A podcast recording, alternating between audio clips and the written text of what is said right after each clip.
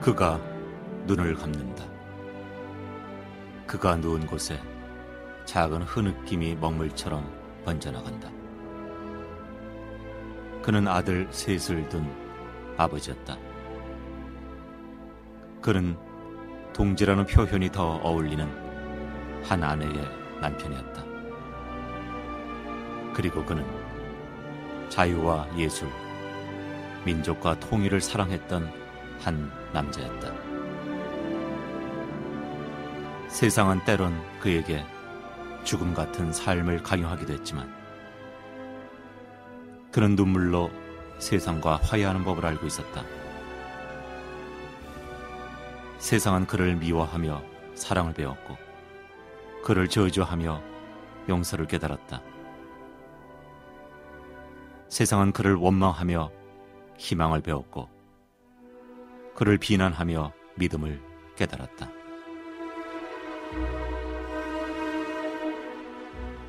고 김대중 전 대통령 추모 특집 다큐멘터리 내가 만난 김대중 우리는 당신의 눈물을 기억합니다.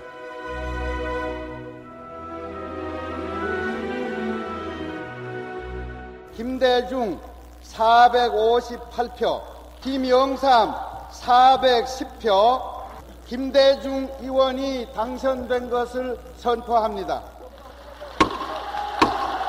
국민의 여망에 역행한 반통일적인 자세에 대해서 우리 국민의 분노와 규탄을 대변해서 일어난 자유와 정의와 통일의 정신에 의한 혁명이었다는 것을 여러분에게 말씀할 수 있습니다. 72년 선거 후에 여러분 앞에서 자취를 감췄던 김대중이가 망명 생활에서 납치해서 감옥에서 죽지 않고 나는 하나님과 국민과 여러분에게 감사를 드리는 것입니다. 자유와 정의의 메시지를 전한 CBS 뉴스는 독재와 억압에 시달리던 우리 모두에게 크나큰 용기를 심어준 희망의 소리였습니다.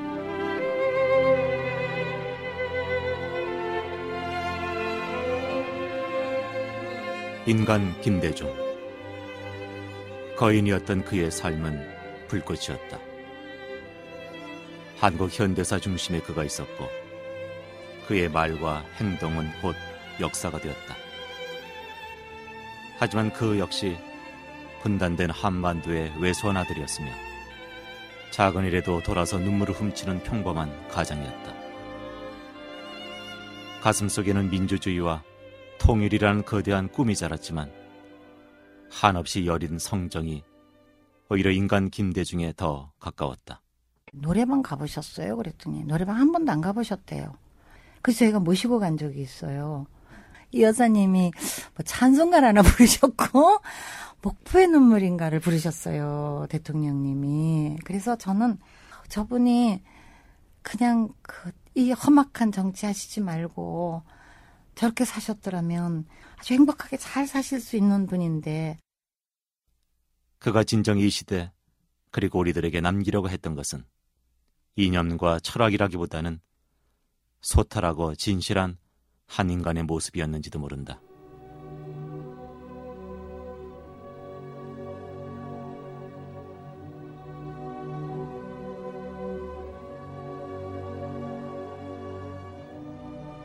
고 노무현 대통령 장례식장. 휠체어에 앉은 그가 권양숙 여사의 손을 붙들고 우연한다. 눈물이 그의 얼굴을 타고 흐르지만 햇볕은 오히려 창창했다. 손숙 전 환경부 장관. 그러니까 어떤 그런 그 한 인간으로서의 그 노인의 모습을 저는 본 것 같아요. 그 다음에 정말 그 기막힘 그리고 쓸쓸함, 외로움 그런 게 겹치신 게 아닐까. 그는 눈물이 많은 사람이었다. 아니 세상은 그에게 눈물을 강요했다. 그에게 주어졌던 독한 시련, 그리고 눈물. 그것은 그를 유령처럼 따라다녔다.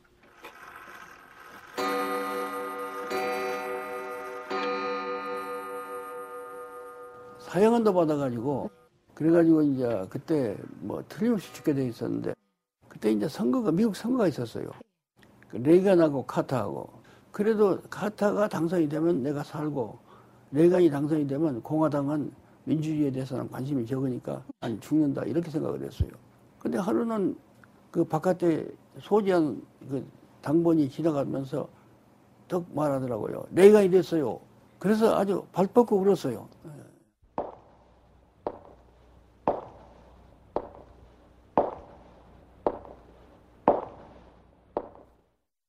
이른바 김대중 내란 음모 사건으로 사형 확정 판결을 받은 뒤 감옥에 갇혀 있던 그를 향해 다가오는 모든 발걸음 소리는 죽음의 전주곡처럼 느껴졌다. 그런 그에게 눈물은 숙명이자 그나마 남아있는 작은 위안이었다. 이분이 그 소설 박경리 씨의 그 토지를 그 드라마화한 KBS의 그 TV 문화관 에, 토지를 보시면서 혼자 그 안방에서 어, 서희의 그 역할 에, 그런 어떤 그 광경을 보면서 어, 눈물을 흘리신 것을 봤습니다. 척박했던 땅 전남 하이도 출신의 신인 정치인에서 제야 거물로 그리고 야당 총재에서 대한민국 대통령 노벨 평화상까지 받았던 그였지만 장성민 전 의원의 증언처럼 그는 작은 슬픔에 오히려 더 아파하는 사람이었다. 한국문화정책연구소 유시춘 이사장. 그분이요. 사실은 참 겁이 많고 소심한 분이에요. 제가 별명 붙여놓은 게 있어요. 좁쌀 영감이라고. 너무너무 자잘한 일에까지 배려하고 신경 쓰고 그러시는 분이에요. 소심한 분이고 돌다리도 두드려 보면서 걷는 겁쟁이고요. 그의 눈물이 우리에게 각인됐던 것은 94년 민주화 동지였던 문익환 목사의 장례식장에서였다. 정신과 전문의 정혜신 박사. 그때 거의 뭐 징징 울다시피 할 정도로 그렇게 평생 자신의 동지가 떠나간 민주화 동지가 떠나간 그 현장에서 흘렸던 눈물 이게 참 굉장히 저한테는 특별하게 다가왔었고요. 사회적 성공이라는 것이요 자기 감정을 억제한 대가일 수 있거든요. 그런 면에서는 상당히 예외적인 인물이기도 하다고 저는 느끼죠. 하지만 그가 흘린 눈물은 그의 것만은 아니었다. 시대가 흘려야 했던 눈물이 그의 가슴을 통해서 흘렀다. 그래서 그의 눈물에는 역사의 나이테가 그려져 있다. 소설가 서혜성 씨. 어, DJ의 눈물은 항상 어, 그 어떤 집단적인 것을 대신해서 흘리는 눈물, 대속적 의미의 눈물적 의미 성격이 굉장히 강했다고 생각합니다. 아, 그리고 그런 비극에 대한 진정성을 어, 표현해 줬다. 그리고 그 눈물이 단지 거기서 그치는 게 아니라 하나의 역사와 시대의 자양분으로서 의미도 동시에 지니고 있었다고 생각을 하게 됩니다.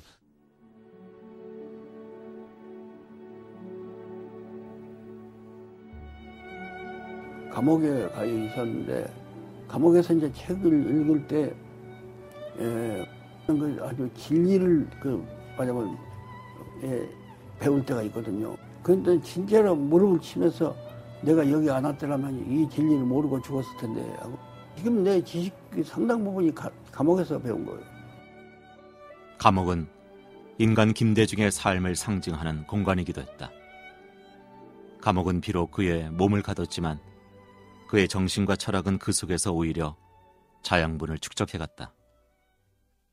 감옥이 없었다면 어쩌면 인간 김대중은 없었을지도 모른다. 김대중 평전을 쓰고 있는 김사몽 전 독립기념관장.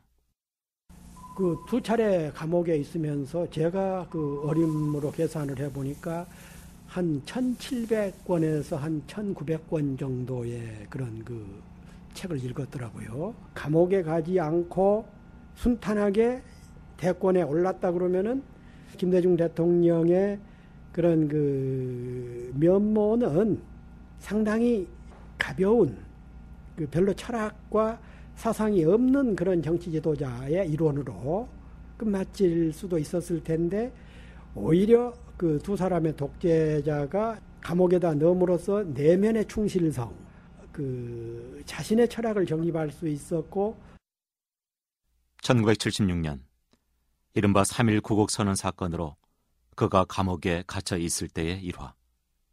하루는 완전히 우리도 재판 받으러 나온 게 아니라 재판 방청하러 나온 셈이 됐어요.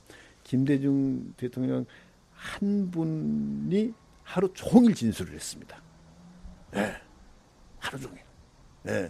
그러니까 에, 변호사들이 그때 27분인가가 이제 변호인단이 구성이 됐대. 지금 민변의 모체가 그, 그, 그 거기입니다. 예, 근데 그 변호사들이 김대중 선생의 반대 신문을 통해서 말을 시키는 거예요. 근데 하루 종일 혼자서 진술을. 그런데 뭐, 참, 참 대단하시더라고요.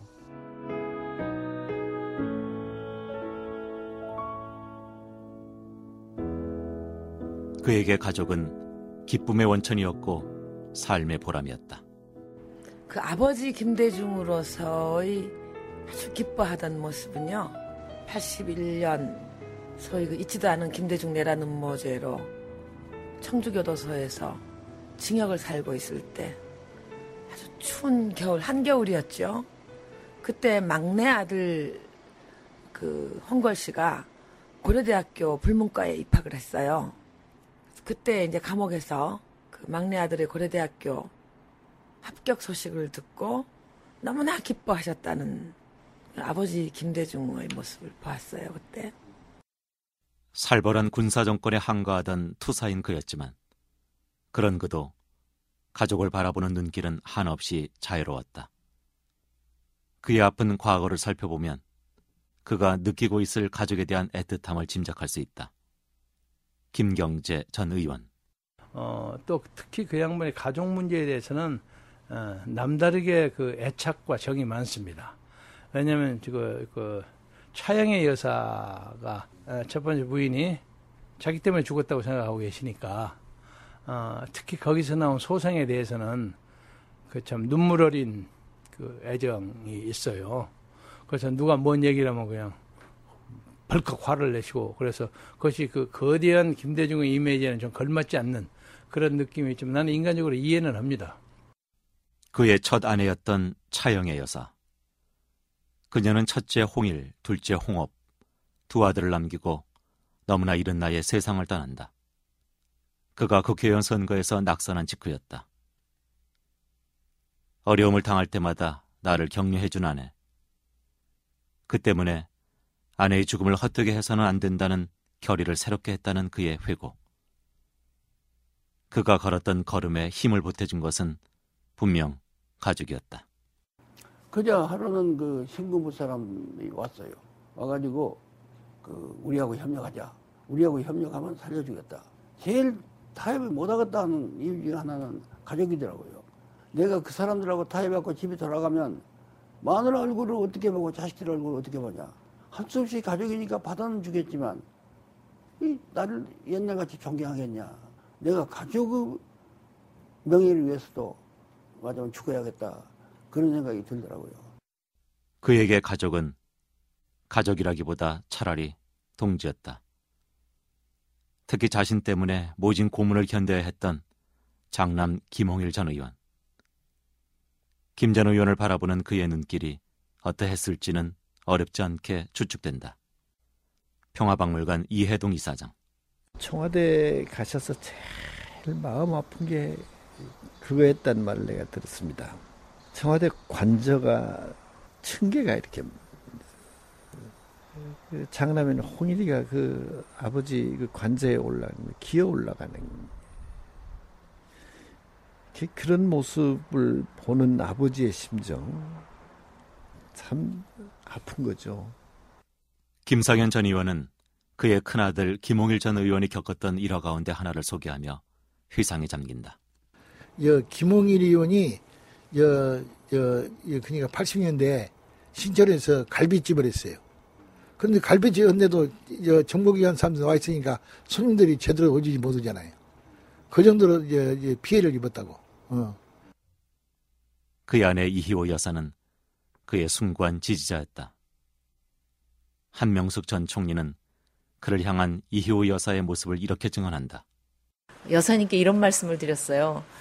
아, 여사님, 저처럼 이렇게 바지를 입고 다니면 피로감이 훨씬 덜 합니다. 좀 그렇게 하시죠. 제가 이렇게 말씀을 드렸더니 대통령님께서 바지 입는 걸 좀 싫어하세요. 그러면서 꼭 치마를 입으시고 그런 여사님을 보면서 아, 꼭 한 번이라도 일어나셨으면 그런 생각이 지금 듭니다.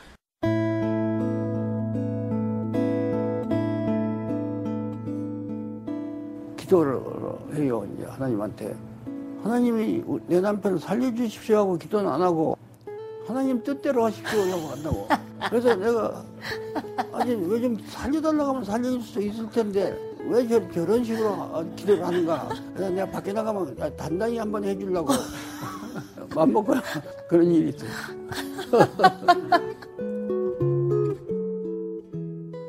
금방이라도 터져버릴 것 같은 긴장 속에서도 그는 여유를 잃지 않았고 그리고 그때마다 그의 유머는 빛이 났다. 유머는 그가 숨 쉴 수 있는 유일한 공간이기도 했다. 손숙 전 환경부 장관.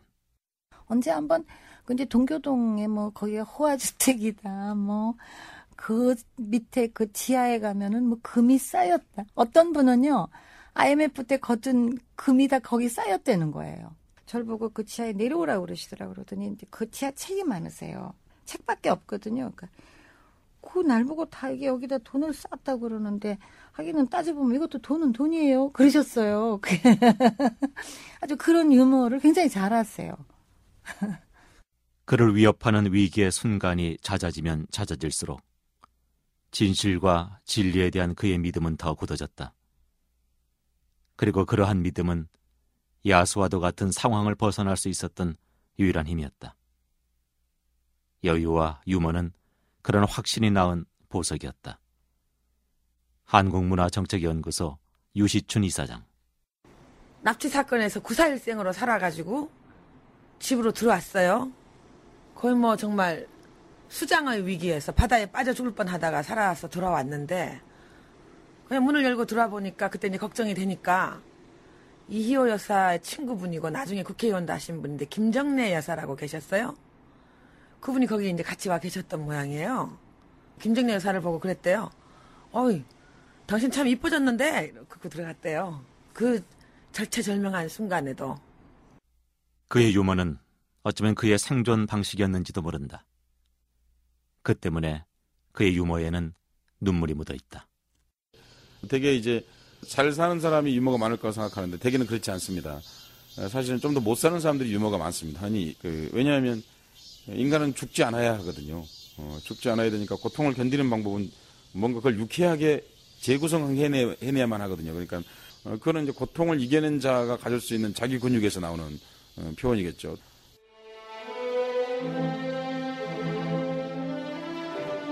그가 죽는 순간까지 그를 붙잡고 있었던 것은 오해였다. 빨갱이라는 오해, 그리고 지역 감정의 장본인이라는 오해. 아니 그가 떠난 뒤에도 그런 오해는 그를 붙들고 있다. 제 어머님이 딱 그냥 다른 아무 이유 없이 김대중은 빨갱이다 이러세요. 제 어머님 노인이신데 그 왜 빨갱입니까? 하면 이유가 없어요. 그냥 그냥 빨갱이라는 거예요. 그, 그 저는 그게 너무 섬찟했어요. 너무 무섭고. 그러니까 그런 분들한테는 왜 그분이 빨갱이냐, 왜 어째서 그러냐, 그거는 절대로 소용이 없어요. 그냥 그렇게 알고 계시기 때문에. 공산주의자라는 북디 붉은 나귀는 끊임없이 그를 괴롭혔다. 그의 모든 말과 행동을 재단하는 잣대도 바로 그것이었다. 그것은 의도된 오해였고 조작이 명백한 정치 공작이었다. 김경재 전 의원 1943년 이후에 한국의 인테리들의 독립운동가들의 76%가 민족주의적 공산주의자였습니다. 예. 김대중도 젊은 시절에 어느 것이 옳은가 해서 이데올로기적 갈등을 가질 수 있었습니다. 차라리 그런 갈등을 아무것도 느끼지 않은 사람은 백치의 백치적인 전지전능을 가지고 있다고 보는 거죠. 나는 그렇게 봅니다. 이런 혼동과 격동을 넘어선 그는 반공주의에 가까운 이념적 기준을 세운다. 당시 그의 말과 글이 이를 증명한다. 김사몽 전 독립기념관장의 설명이다. 그 50년대에 쓴 글들을 보면은 대단히 반공주의자예요. 중앙정보비라든가 보안사라든가 안기부이라든가 안기부라든가 국정원이라든가 이런 정보기관에서 그런 그 메카시즘으로 몰기 위해서 만들었던 그런 자료들을 가지고 어, 거기에 의존해서 어, 김대중이라는 인물을 평가를 하다 보니까 그 붉게만 평가를 해버린 거죠. 지역주의라는 올가미도 그의 살을 깊게 파고들었다. 그렇게 생긴 생채기는 지금까지도 아물지 않고 있다. 정치평론가 고성국 박사의 회고. 그때 제가 질문을 지역주의와 관련된 질문을 던졌는데 그 질문에 대한 답변이 굉장히 격렬했어요. 당시 이제 인터뷰어인 제가 받아들이기에도 어, 네, 제가 깜짝 놀란 만큼 굉장히 격렬하고 감정적이고 격정적이었어요. 약간 그때 제가 느꼈던 건 어떤 거냐면 아 이분이 그 지역주의 덫에 갇혀서 이 안게 된 상처가 너무 깊다.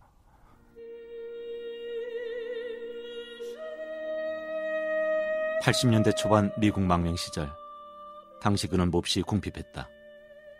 단돈 몇십 달러가 아쉬웠다. 김경재 전 의원이 전하는 당시 일화. 에, 뉴욕의 어떤 그 교회 장로 그런 사람들이 자기 집에 김대중 선생을 초청하면 돈을 가서 2천 불을 모아주겠다고. 그래서 내가 얼른 연락해가지고 선생이 올라오셨어. 저녁에 딱 가니까 네 카풀밖에 안 왔어요. 그러니까 800불밖에 못 걷는 거야. 아, 선생님 죄송합니다. 이거 제가 어레인지를 잘못해가지고. 저는 그 죄송할 거 뭐 있어? 그건 나 탓이지? 그러면서 그러면서 그, 그걸 계기로 해서 내가 한마디 자네한테 하고 싶으면 나는 지금 어떤 인생의 밑바닥에 있는 셈이야. 바닥을 쳤기 때문에 이제 더 이상 내려갈 데가 없어. 그런데 중요한 것은 올라가고 내려가고 중요한 것이 아니라 사람이 바닥에 있을 때 인간적 위험과 존엄을 잃지 않아야 돼. 이게 중요한 거야. 그럴 때 자기를 지키는 거, 자기 확신을 가지는 거. 그게 자기 존엄, 자기 스스로에 대한 자기 존엄을 가지는 거. 이것이 중요한 거네. 세상은 끊임없이 칼날 위에 그를 세웠지만 그는 단 한 번도 인간으로서의 존엄과 위엄을 잃지 않았다. 오히려 그럴수록 그는 앉지도 눕지도 않았다.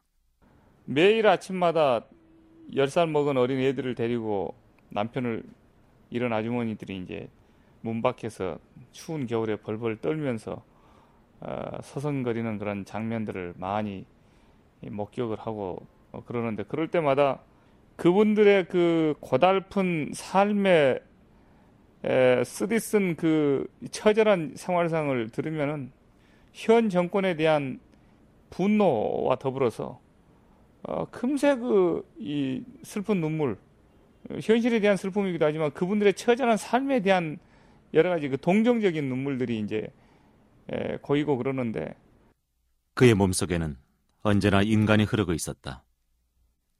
냉혹한 독재 정권과 싸우면서도 그의 피는 따스함을 잃지 않았다. 그는 언제나 누군가의 아버지였으며 누군가의 친구였다.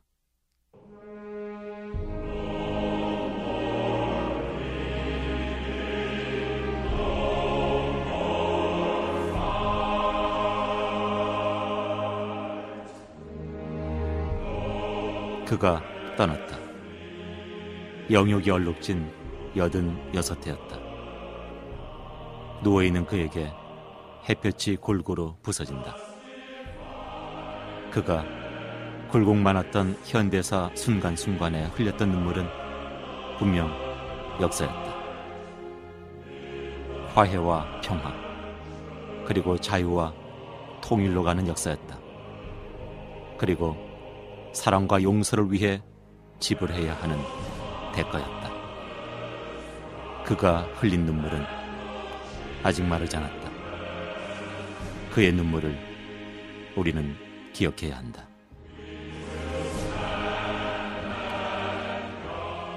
사람은요, 마음속에 누구나 악과 선이 있어요. 그래서 천사가 많이 나타날 때는 선한 사람이고 악마가 많이 나타날 때는 악한 사람이에요. 근데 악마였다가도 천사가 이기면 다시 좋은 사람이 되고 좋은 사람이었다가도 다시 악마가 이기면 또 나쁜 사람이 되는 거예요. 그러니까 사람은 계속 좋은 사람 되기 위해서 노력해야 돼요. 마음속에 있는 악마와 천사와 싸움을 계속 끝이서는 안 된다고 생각해요. 그런 의미에서 우리는 남을 용서할 의무가 있고 말하면 사랑은 못 하더라도 용서는 할 수 있거든요.